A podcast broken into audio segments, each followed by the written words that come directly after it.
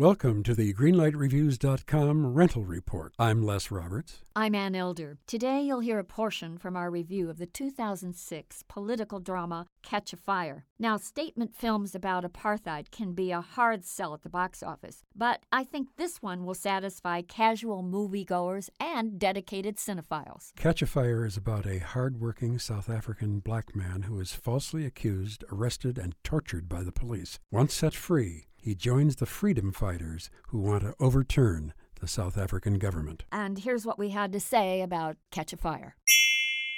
I think Philip Noyce put together a strange and beautiful film. There's an astonishing scene, Anne, where Patrick has been arrested. He has been mistreated. And finally, the policeman, Captain Nick Vos, which is the Tim Robbins' character, decides he's going to play it another way, and he invites Patrick to his home for dinner and is treated very, very decently. Civilly. Yeah, until finally Robbins gets mad at him, and then it was all over. Yes. What's also brilliant about the movie is that at the very close of the movie, there is a beautiful scene, I don't want to give it away, but a scene of tremendous forgiveness, and that's the message of this picture. It's a terrific movie. If you don't know anything about apartheid, you're going to learn a lot by seeing this film. So I love this film. I'm giving it a green light. I think it's a must-see movie.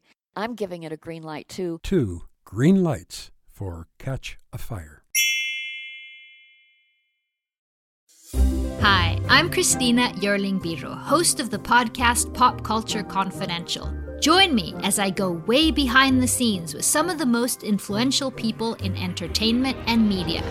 Hear actors such as Succession's Brian Cox talk about his favorite characters to play. There always has to be a mystery. The audience have to be in a situation where they want to know what's going on. Meet studio execs like Pixar chief Pete Docter and learn his secret on how he makes us cry. Emotion is our first language. And so many others who are defining popular culture, from Obama speechwriter David Litt to Top Chef host Padma Lakshmi. We don't often think about food politically, or we don't want to, but it really is. Join me. Search for Pop Culture Confidential wherever you get your podcasts.